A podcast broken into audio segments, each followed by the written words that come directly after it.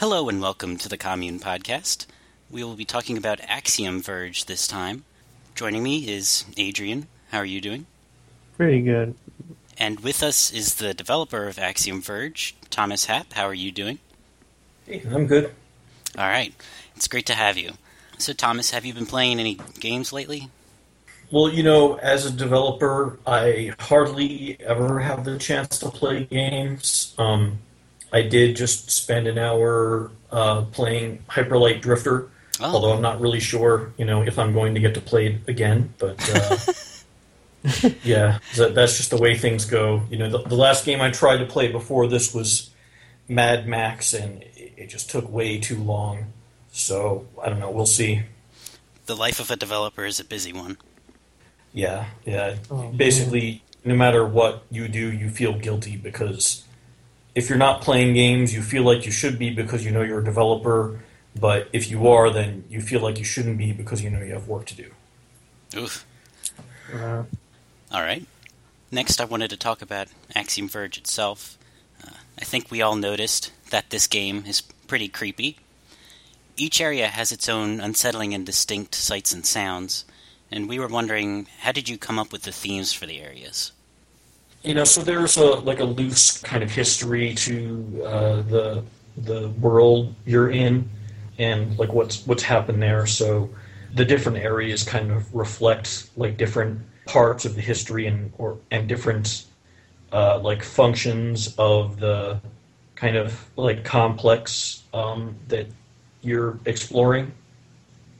Um, so like starting from there, like you know, I had certain ideas like okay, this area is going to have a lot of ventilation shafts. This area should have a lot of pipes with fluid going through them and that kind of thing. You know, some areas have ruins, and it, it was more or less, you know, relate relates to the backdrop of the game. So you were concerned with making like a believable, livable environment that had come to ruins. Yeah, I mean, and you know, not just that it came to ruins, but there's you know layers of history in there. Like some of it, you could say, is ruined because of like warfare. Some of it is just old. Some of it is is more recent, but no one's using it because they were you know recently like the events were recent, so you know everyone's dead, so to speak. So, um, is there also any figurative significance to the areas? This is probably still more lit- literal than you mean, but yeah, there is like a an overarching theme of the interface between uh, human and machine and analog versus digital, and then you know the things you see in, in the environment are derived from that to one degree or another. I gotcha. Next, over the course of the story, Trace dies a handful of times. Uh, you could argue he he dies in the opening sequence. He kills himself. Then Elsenova kills him, and maybe he dies in the end. So he dies a lot, even if even if the player doesn't run out of health. And I was wondering, is there any significant role that death plays in the story? Yeah, it, it, does. Uh, you know, it's sort of barely touched upon in this game. You know, you can tell that there's themes in there because you never exactly die. Um, you know, the player's mind is is kind of like a bunch of little nano machines, but you know, the overarching you know theme is is sort of one of like you know what happens when consciousness ends and ceases, and it's sort of like it does it does it really even matter? You know, is it possible to perceive yourself as being dead? Well, no. So, you know, what happens? You just perceive nothing, or do you just like, you know, transition into a new world, you know, that has some kind of MacGuffin to explain why you perceived yourself as dying? So, you know, there's some themes like that in there, and if I make more sequels and that that kind of thing in relation to this, probably those would explore it further than I did in this game. There's there was kind of like too much to talk about in just one game, so I just limited it to the main character and what happened to him in the past. that's cool. Sure. So there's a sense in which death and the loss of self is a transition that Trace goes through. Right, and it's kind of like when you play the game, like you might see yourself, "Oh, he didn't really die," but then again, that's a question. You know, like you know, what's the difference between, say, if you die or if someone just hit the pause button and then unpaused it? Are those two separate things? So in this kind of world, it's really like not going to be obvious which of those is the case. I see. I th- I think I see at least. Adrian, would you like to ask about combat? So the question was about how you place enemies relative to platforms, because with level design, especially for a Metroidvania, you know, I sort of really doubt that you sort of just randomly throw them in there. So I wanted to know what was the thought process behind deciding, you know, where to put things. In this case, being the enemies and platforms. Um, well, I mean, it is really determined by like what abilities you have at, at each point in the game, and uh, that really like determines you know how high the platforms are going to be, and uh, you know largely like where the enemies are going to be in relation to the platforms, and you know to some degree like what weapons you're going to be able to find. So there isn't really like a formulaic way to go about it. It's just a matter of like you know playing through and like realizing okay like certain enemies aren't even going to be able to hit you unless they're in a certain place. You know some enemies you know you should give a way to like be able to come up underneath them. Otherwise you're just going to die or some enemies need to give you a way to go behind them um, or attack them from above. So uh, that kind of feeds into like where the platforms go and where the enemies are placed Okay. Something I noticed while playing the game, and something I've I've read in a couple of reviews, is that Axiom Verge gives you a lot of weapons, so you have a lot of uh, options for manipulating enemies and and getting them trapped behind ledges or corners or something like that. Is that what you're speaking about with giving the player different, uh, you know, a way to approach from behind or below? Yeah, definitely. And a lot of the weapons are are geared around that. You know, like you know, there's the one that can that can go through walls, um, and you know, there's ones that can you know follow the walls and go around them, and others that can reflect off the walls. So you know, this kind of thing changes. You know, where you're going to think about putting enemies, and also where you're going to think about uh, letting the player find certain items. You know, for for example, like you know, there's a place where there's a big vertical corridor uh, that you you climb up, and if you don't know the secret, then it's a big pain in the butt to climb up it. And then mm-hmm. uh, when you're going back down again, if you explored, you'd be able to find a weapon that you know kind of like fires downwards and creates a wall of flame, and that's like the perfect thing to use for that big shaft w- while you're going down. Yeah, I never saw that gun. But then I saw someone using it on the, uh, I think it's the third boss, and it made really short work of it, and I was jealous. Yeah, I I, I got I got a lot of them, but um, once you said wall of flame, is like, wait, I don't even remember a single fire weapon in this game, so I must have missed it. Yeah, there's there's a good there's like 23 weapons, so it, it's kind of like only maybe three of them are actually necessary, but you know the rest of them all have a purpose and a reason that you'd want to use them over another weapon in certain situations. I was also curious. Most of the areas in the game only have one boss, but then towards the end of the game you get to E-Kur-Mah, and that doesn't have any bosses. But then you get to the final area, Mar Uru, and that has three bosses. So I was curious how you ended up deciding to pace the bosses, especially towards the end of the game in large part, the the reason that there's more bosses in the one area and less in the other actually has to do with uh, like towards the end of development, I had a boss that was planned and I had actually drawn the you know the pixel art for it that I really didn't like. I didn't think it fit in with the storyline that well, and so like what I ended up doing was removing that boss and replacing it basically with Elsenova and using you know the hours I plan to do to be developing that for her, so I could have that different that like end boss sequence that you see. So that meant the, the place that boss was going to go was going to go into uh, the the Kerma, area.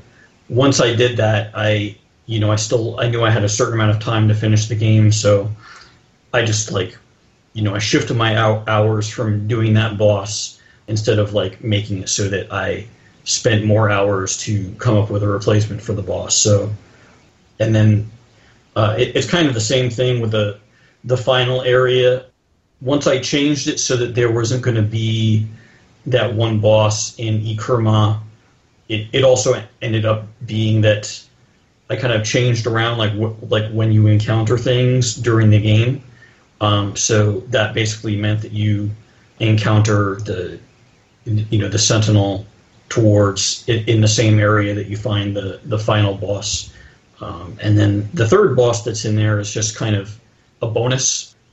The one that's a remix of the first boss. Right. I mean, he's he's more of just a way of like establishing, like, okay, like these bosses aren't, you know, just unique characters. They can be kind of like made, you know, at at the whim of Athetos. So that that's kind of why that was there, just to like give you the feeling like, oh yeah, there like there can be more of these guys, you know, than than one of each kind, and uh, you don't you don't have to fight him. So there's that. I'm so glad you said his name because it makes me realize how stupid I sound that I've been pronouncing it Athetos this whole time. well, I'm not sure. Like, you know, it comes from uh, athetosis, so I guess it's Athetos or Athetos, um, but it's basically Greek, so you have to ask a Greek person, which I am not, like the proper way to say it. yeah. Other thing I was curious, since you brought up um, a, a cut boss, basically, were there like any enemies or weapons that you decided didn't fit in the game either? Yeah, like there there was a lot. Uh, originally, I had been planned. I thought I would make 100 weapons just because that seemed like a nice round number. But like the thing is that when you have that many weapons, it, it just becomes overwhelming. Like you would just be constantly finding weapons, and then uh, your weapon wheel would be too huge to even have a weapon wheel. So I'd have to have like more of an inventory management, like an RPG. Oh, yeah. And I decided that just wasn't a direction I wanted to go into.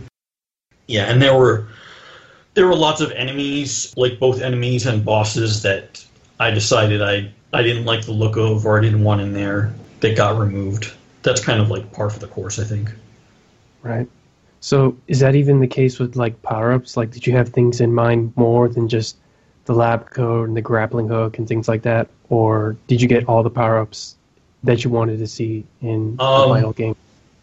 Yeah, like I, it, it may, I basically ended up switching certain power ups in and out for one another. Like you know that uh, originally my thought was that the tendrils would be like have more of a role and they could like whip out and uh, you kind of like walk on them like you know like on stilts and they'd augment your jump and then you could like climb along walls and stuff like Doctor Octopus. Uh, I was about to say um, that.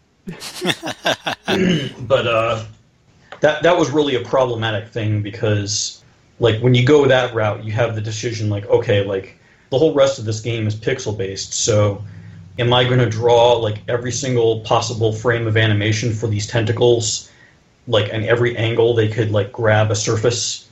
That would have just been it, it would have been like the biggest animated feature in the game would have been that at that point, or like do I want to you know have it be uh, polygonal object, you know, and have some kind of like inverse kinematics going into play. And uh, I don't know, like the more I thought about it, the more I started like coming up with better ideas for things, you know, and those ended up basically just getting replaced by the lab coat and whatnot. Yeah, the lab coat and the drone, and even the teleport, I find are a really appealing set of power ups, and I like how they expand on each other. And uh, they all have their uses both in exploration and in combat. It's nice how that all fits together. Yeah, they're definitely the things that um, make Axiom Verge uh, unique and stand apart from Metroid, because none of those things are in Metroid at all. Moving on, I wanted to talk about platforming in Axiom Verge. Axiom Verge is a pretty open game. You know, you don't just usually go left to right, you can go any direction. And we were wondering how you communicated what direction the player might want to take. you, you have to be sort of tricky when you're trying to steer the player different ways. I think usually the player wants to go from from left to right, just because you know in the Western world that's how we read, and then you know that's how like most video games tend to go left to right, you know left to right and then bottom to top. So like any anything other than that, you sort of need to be creative and and especially uh, you need to find a way to have them a, a encounter a thing that they want to get to but cannot in advance of them finding whatever it is they can bypass it. Um, so you never you never want a situation where like you know say it's a character that you know there's an ability where they can swim. You you don't want it to be like you find the flippers and then you find your first pool of water. Uh, you you always need it to be the other way around. You need to have the Yeah. player always wondering how they're going to get into the water, um, and then they find the flippers at some other point. So you have to be very considerate of that. And then not only that, but like a lot of times players will like even if they they find the thing they need, they'll forget that that they had it or that there's a way to use it. So a lot of cases you need to basically like drop them into a pit or lock them into a chamber where you know the only way for them to get out is for them to like learn all the permutations of, of a new ability. I was so glad Axiom Verge did that. Yeah. Uh, so there's there's a, a lot of different things that that come into play, and uh, you really need to put a lot of carrots in there too. Like put like shiny, glowing items into the place that you you know where you want the player to try to get, because otherwise they you know might like show no interest and just turn back, or they might even think that that area is just like part of the background and not important. So yeah, it takes a lot of uh, thought and like also a lot of like going back and forth, like watching people play and you know seeing the things that they miss and trying to figure out how you could like lead them the correct way instead. yeah. It seems like uh, one subtle touch in which you tried to maintain that sense of direction was just the reminders on the map screen. So I would usually put those down whenever I saw something fishy. Yeah, that was Um, a, a yeah. feature when I discovered it was so wonderful, and then I forgot about it. Yeah, um, you know, I, I actually got docked. Like a lot of review scores were like, reviewers were like, "Oh, like why is there no map reminder? Super Metroid had map reminders. Why can't this game have them?" And uh, you know, I'm thinking, well, Super Metroid didn't have map reminders, but if people think that it did, I better have them. So, uh, so those actually ended up getting getting added in later on. Oh, Well, I don't know if it was before the PC launch, but definitely after the PlayStation 4 launch. yeah, we're all playing on the PC version. So going a little deeper on that, you mentioned that you put shiny items wherever you wanted the player to go, and um, we were wondering, how did you decide where to put those shiny items? You know, how did you pace them in order to give a sense of progress? Like I, I want to say that they're, you know, I basically put them evenly, but it's more than just that. Like you know, I sort of wanted to have every room in the game have some purpose, um, which actually ends up being like way too hard. Like you just end up having some rooms that all they are is there's enemies in them and you kill all the enemies. But yeah, I'd say I think like the pacing was it, it was pretty organic. I looked a lot at like other games, like you know, for example, I did look at Super Metroid and like see how many items they had and like how often they doled them out, and I sort of used that as a starting point, but then I really ended up changing a lot of things because there's actually a lot more uh, hidden things and pickups than you find in Super Metroid. So uh, then it became more of you know you have your main items that uh, your main abilities that let you go new places. And then there's like items that you find in between time. And it was more like trying to make sure that every time you found a new ability that there were some good uses for that for you to find a bunch of different items using that.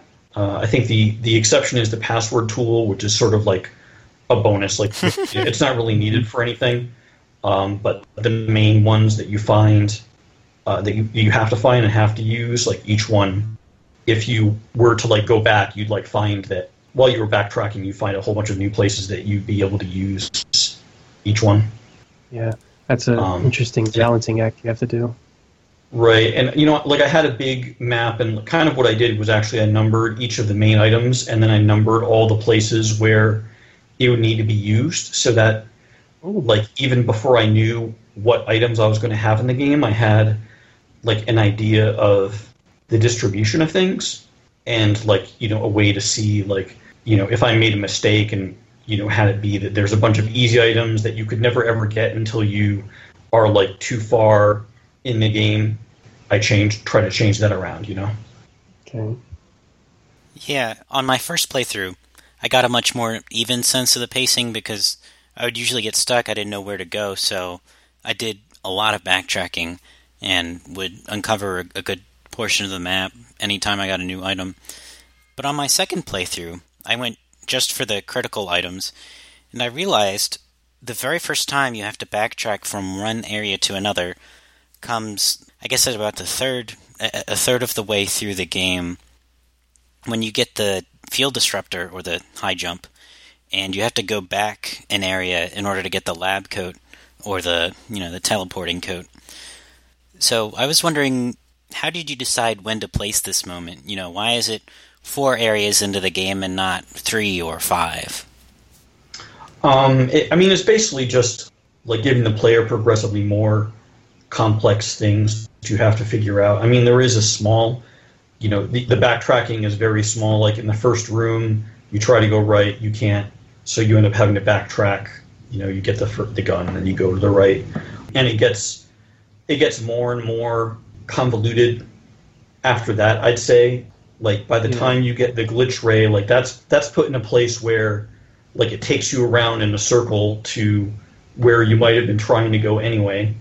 And so like at that point it's sort of like okay, like you've graduated, you've gone through like the tutorial and done the basic you know, you've learned the basic like uh, there's hidden things for you to find and you have to use an ability to get past them and now you know you're ready to have something more complicated happen to you and that's that's basically what that's about.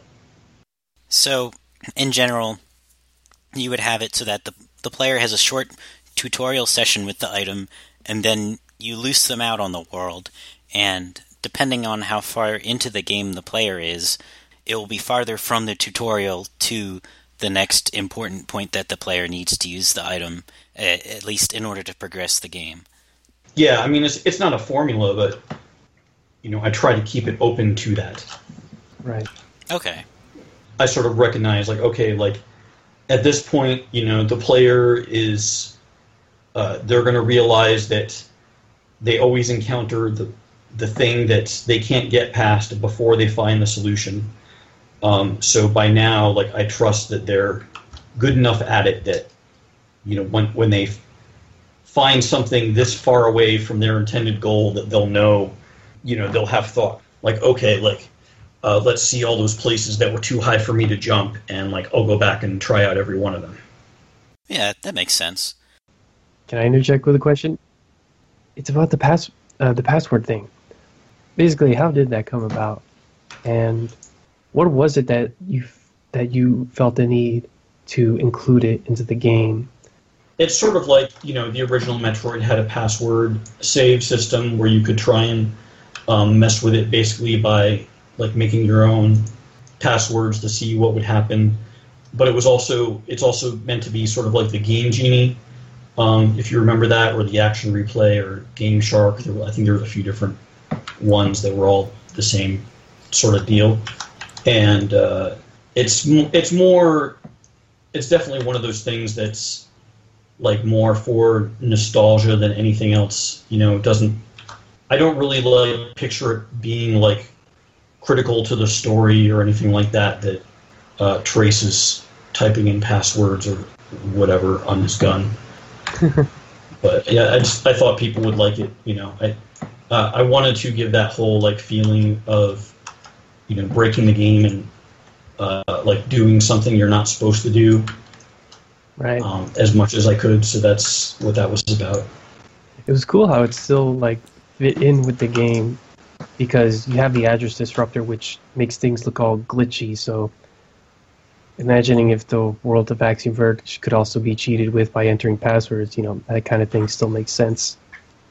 Just Yeah. I, I guess like in terms of the fiction, it's like you know he that that's the code that he's writing, or or it's at least like you know the, the way the game genie worked was uh, it, it, it would take an address of, in memory and then like a value to replace the data with. So it, it could be doing the same thing, but it's more like it's taking you know an electron out of the atoms and moving it to another place that you know something different that would work in in the real world.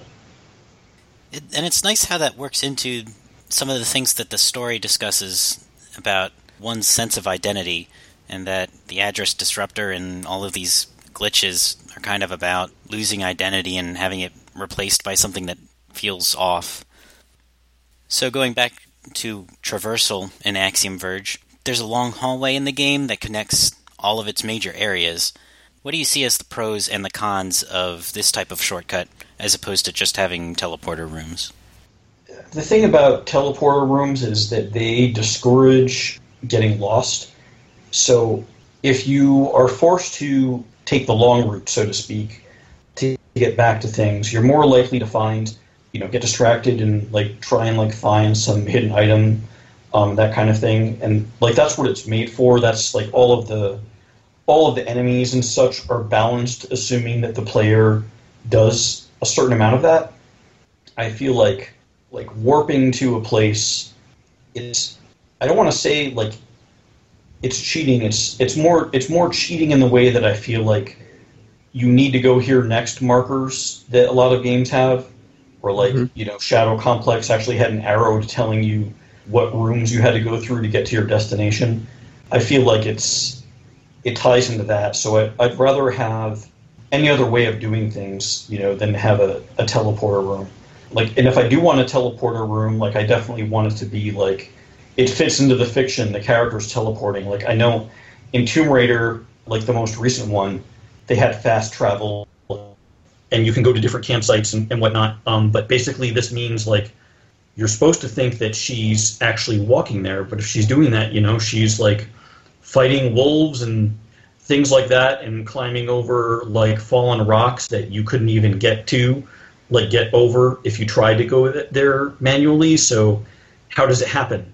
Um, and that Right. was there was always a sort of like a discontinuity to me in the game mechanics. You know, you have the mechanic of walking, and that works.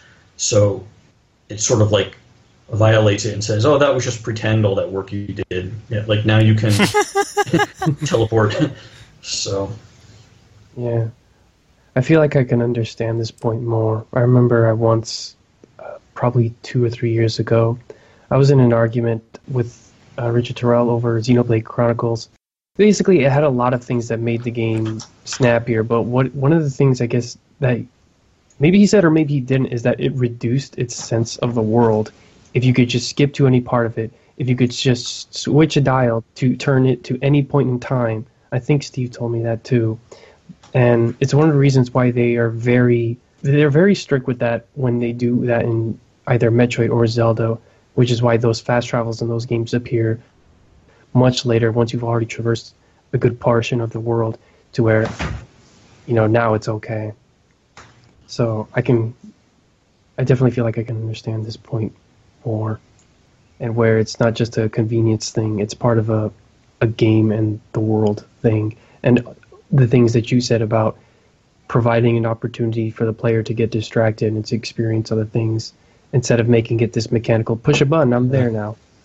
Yeah, I mean, like you know, one of my formative experiences, I think, as a kid was just being completely lost in Norfair, and you know, the NES Metroid had no map screen or anything, you Mhm. know. And if you were to look at the map, like a lot of the rooms in there are kind of like nonsensical, you know. They they just exist to confuse you, and I don't I don't necessarily agree that that's good, but like I remember feeling that the game felt so large and so epic as a result of just like how long it took me to make my way around the different areas. So, you know, I think I kind of wonder if new gamers aren't being shortchanged by like how easy it is to get from place to place in new games and never have to explore. So I wanted to see what I could do to put that in there. But at the same time, like I, I wanted to have something, you know, which is why I have the the head that takes you from place to place. But it still is actually like you're still actually traversing, you know, like your Yeah. your character can physically get off at any point. It just that it, it goes faster than you know in those classic games like Metroid and Super Metroid, where the only way is to just jump and jump until you've jumped all the way from Norfair to the ghost ship. You know, there's a certain uh, satisfaction to getting on that head and shooting into the wind and seeing how fast you're going compared to your bullets. Yeah. Yeah. Yeah, I, I thought of like, well, should I have the bullets carry inertia with the player, or should I have them like be left behind? And I don't know. What you see is is what you get, and you can make some pretty patterns just by shooting your gun and watching how the bullets collect near each other in space. I'm glad I'm not the only one who does that. Yeah, I did that too. What's also interesting is that certainly the map is dense to the extent that getting lost is always rewarding. Whether you find a new item or you just think of a new way to traverse the land, the teleporter in specific makes traversing old parts funner uh, just because you can pass through ledges now and you know a hallway that might have taken 25 seconds now takes 23 and that's just a fun discovery in and of itself Yeah, I, I did my best, you know, to try and make it so that the return journey was always much faster, based, you know, due to the upgrades you found. I'm sure there's places where I, you know, I forgot to do that, but everything was considered like that. And I think if I I make an, another game, like probably I'll be even more like hyper aware of, you know, the need to do that. So I've definitely gotten a lot of good feedback since I've released the game, and you know, thousands of people have have played it and all have their opinions. It's pretty good. nice This one's kind of going back to the enemies, but this time it's more with like the particular enemy designs themselves. How do you decide what kind of enemies that you wanted in the game? I know you got zoomers. Some are inspired by the zoomers and the side hoppers, and I was kind of wondering, you know, deciding what you want to put, what kind of enemies you want to put in the game, and how do you think about that? Because at some point you can't just have enemies that move left and right anymore. You have to come up with, you know, something else that moves in a different way and challenges you in a different way. Yeah, like I knew I didn't want to have really complicated AI, um, especially with the side scroller, just because uh, like it adds jumping into the mix. You know, so if, if this was like a first person shooter or a third person game, like you know, the expectation of modern players is that the enemies are going to be smart enough to try and flank the player, try to get behind cover, that kind of thing. And uh, I didn't want to do that. I, tr- I wanted to try and get as far as I could with like you know very simple things like you know the enemies that just move up and down or the enemies that just home in on you. So there is a lot of repeated behavior, but you do you do find that there's a certain amount of emergence that comes through, just like playing with it. Like okay, like you know the first time I ever made an enemy try to home in on the player, you know, it was just sort of like you can see that there's some enemies in the uh, you know the hallucination sequence that just home in on you and they detonate like bombs. Um, but you get some emergent behavior if you change it to be like, well, if they get too close, they try to go away, or if you change it so that they have so much inertia that they need like a lot of braking distance. Well, then you get like the behavior of the bats um, that fly towards you, and they do this whole swooping motion.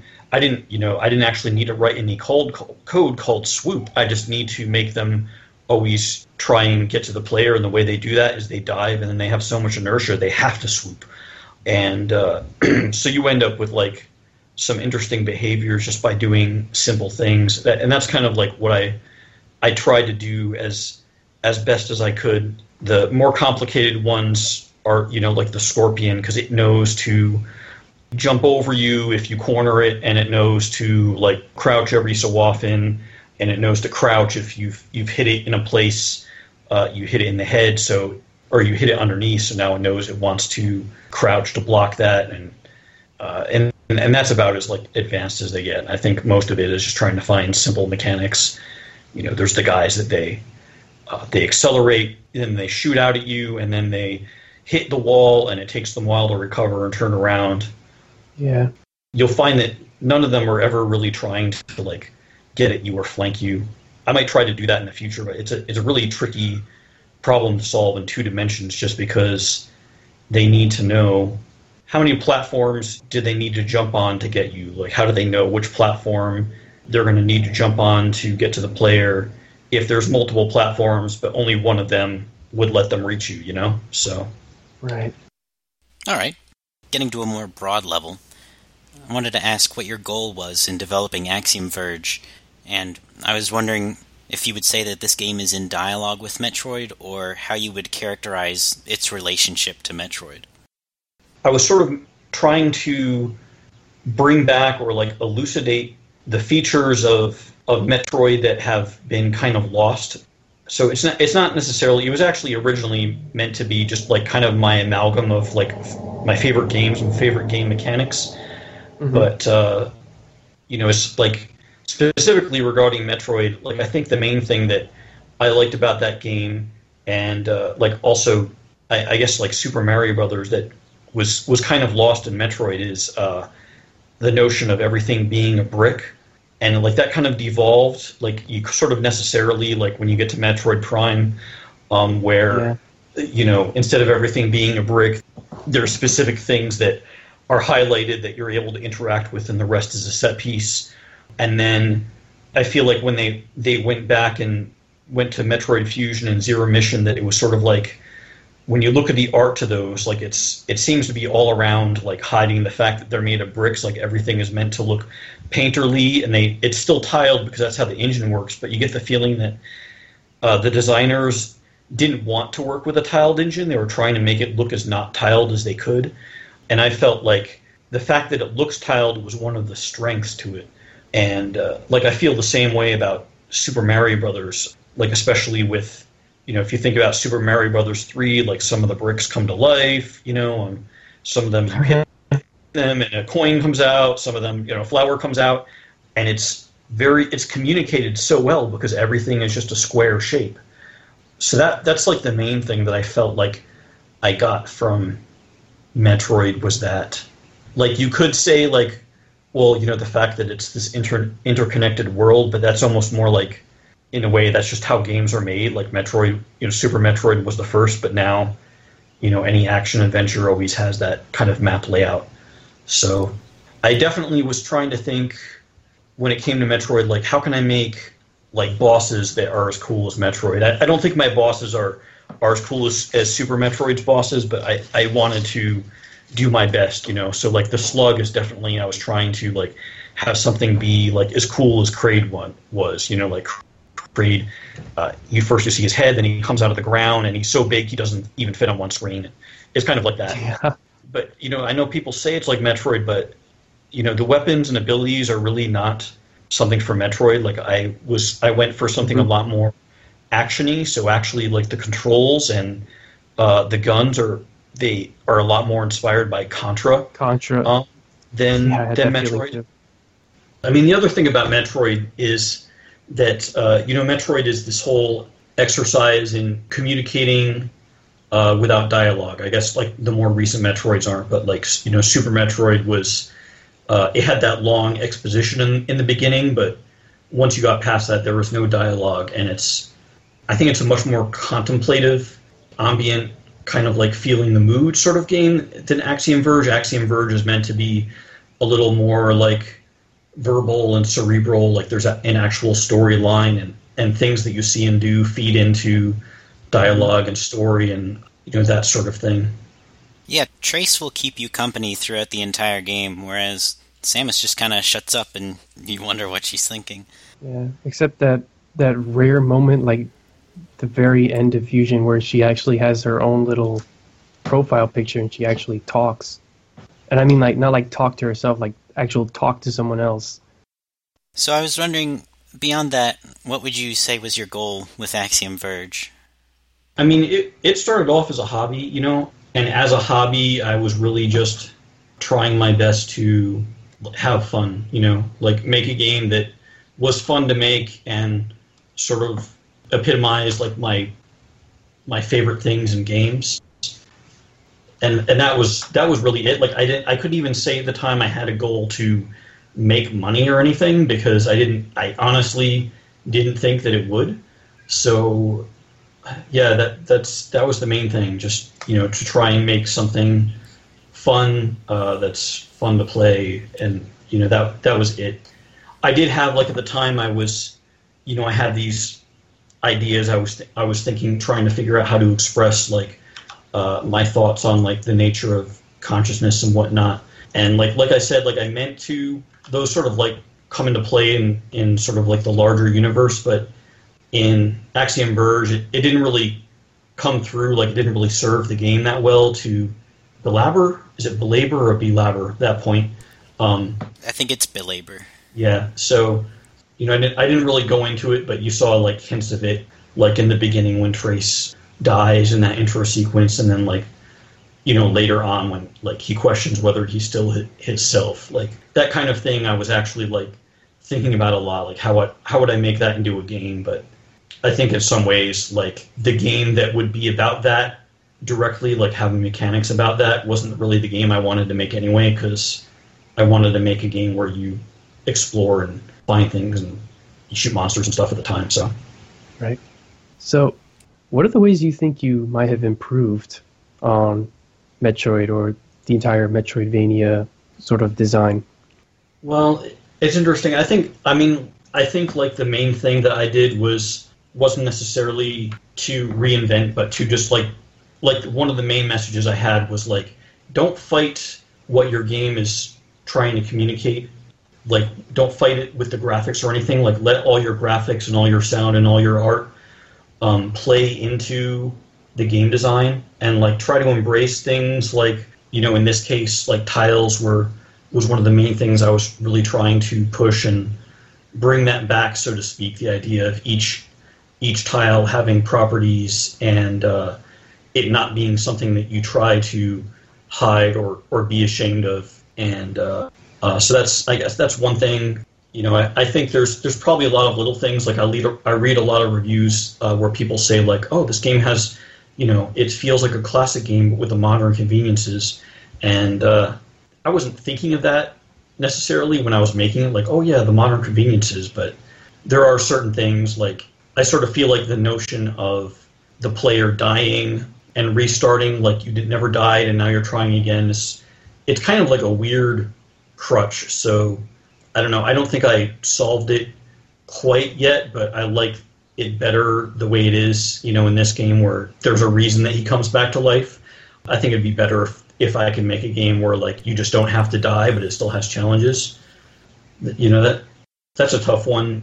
I think a lot of like what it probably brings to the table is more like just like a message to other game developers to say like yeah like you can go out and make your own game. Like you don't have to get anybody's permission to go and make the game you wanted to make.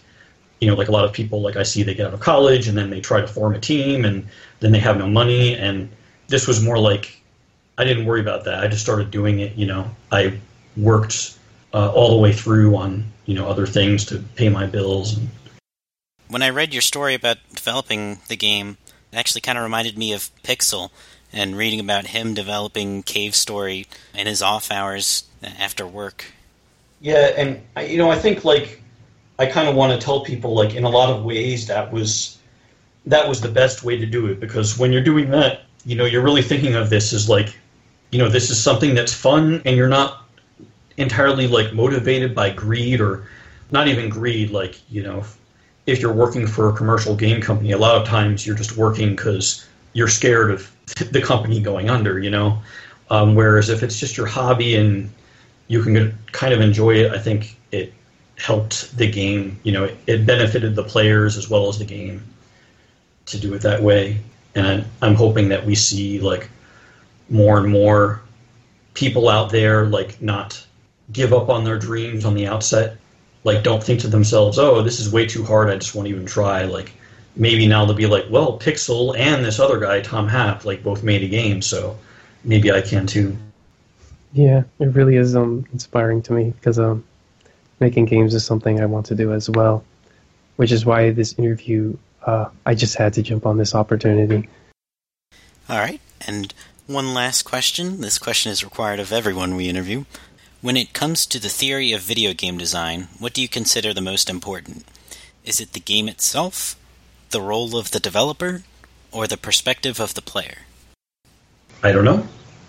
I mean, for me, it's like 70% how much do I enjoy it, you know, like making the game fun to design, and then the other 30% is trying to make it fun for the players. Because if, if it's fun for the players but not fun for me, then I feel like I failed and I should go do some other job. All right, that makes sense. Adrian, was there anything else on your mind? No, although I might have another situation where you know there's a question I forget to ask. It's Like ah shit, I should ask them, you know, some other part about the game, like I don't know, pixel art or something. But uh, so far, none at the moment. all right, games are complicated, and uh, we could talk about them all day. I'm sure. Yeah. Although I do seriously want to know about the pixel art. How do you do that? I was like, did you do that all yourself? Yeah, I did do like different methods for you know for like the larger creatures. I actually had to draw them with a pencil and paper, then scan them, and then like you know clean up the pixels because the stuff that you scan looks like messy as hell. And then for like smaller things, I basically just went in with the mouse and clicked away. You know, for anything that's like 32 by 32 or smaller, you can do it that way. I can do it that way. I mean. and you even did the sound effects on your own too? Like sound effects, like like that's something I've never done at all. Like I don't know how you do that. Uh, there is a software called uh, BFXR. I think there's SFXR and BFXR. Let's see I can remember which one. Yeah, just search for BFXR, and what this does is basically give you a bunch of tools for generating blips and bleeps, um, and it's great. And once you get used to it, you get used to making a, an impressive variety of different sounds uh, just with the same waveforms. So I would largely take that, and then then I would go into like SoundForge or something and actually you know add stereo or other effects to them. But that was the main thing. Wow. So how much time did you put into practicing for that before you really felt comfortable? I wouldn't say I really practiced at it. I just started making bad sounds and I would use them. Um, and like over time, I, you know, I got better at it and I could start replacing sounds. But yeah, I didn't spend a lot of time like being like, oh, I need to get better at this before I can do it. You know, I just I think I, I felt like it was more important just to get started and make the thing I wanted to make. And right. as I was doing it, you know, I got better. And then, you know, of course, like I had to go back and, you know, because I hadn't been doing pixel art before, so I needed to, once I got to the end of the game, go back and like, oh, I need to correct the pixel art in the beginning because now it looks horrible to me. and you know, the same goes for the sound effects. It instills a lot of confidence in me. Just wanted to let you know that. To me, I feel like that's the main thing that trips people up is that just you know it took me five years to make this game and i think a lot of people feel like if they aren't instantaneously good at something that it means that they're bad and they should just stop. But it's you know it's more like you know if at first you don't succeed try again. And uh, the way i thought about it was like when i first read about pixel you know i read it took him five years to make his game. And when i read that i thought if i'd started making a game five years ago I would have had a game now and I'd be like Pixel. So then I was like, okay, I better start making one now. So five years from now, I don't think that same thing again. And I, th- I think that's, you know, it. You know, you find something you think you might be interested in, you might not be good at it, but if you like doing it and you keep at it, like eventually you're going to get good. All right. Thank you for joining us, Thomas. Is there anything you would like to get the word out about? Yeah, uh, let's see a number of things. Uh, so one, um, Axiom Verge is coming out for uh, PlayStation Vita on uh, April 19th. Um, that will be cross-buy with the PlayStation 4 version. So if you get it on one platform, you get it on the other. Uh, it's also 10% off the first week. In Europe, it comes out on the 20th. Um, we also just today, IndieSocks.com um, came out with Axiom Verge socks. So you, I think it's like twenty-five dollars gets you a pack of socks. Like they have Axiom Verge socks, Super Meat Boy socks, Ultimate Chicken Horse socks. Hello? Hello. Ah, okay. So, sorry about that. You were explaining indie socks and how there was a there's Super Meat Boy socks. Uh, yeah, and did did it cut out before I started talking about the Xbox One and Wii U Yes, it did. uh, versions? Okay. Um, so yeah, so for those that don't have a, a PlayStation system, um, the Wii U and Xbox One ports are in progress. Uh, we hope to have them done by the the summer sometime. Uh, we haven't like committed on a date or anything, but uh, I'm going to be at PAX East, and uh, I'll, should have both of those platforms um, uh, with me, um, and you can play a demo of them. Uh, so Cool. come by, and um, we're supposed to even have uh, posters and T-shirts there as well. so, Thomas, where can we find you on social media? I'm on Twitter. I'm at Axiom Verge, and uh, the Facebook page is just facebook.com slash Axiom Verge. All right. Thanks again for joining us. Have a good day. All right, you too. Thank you.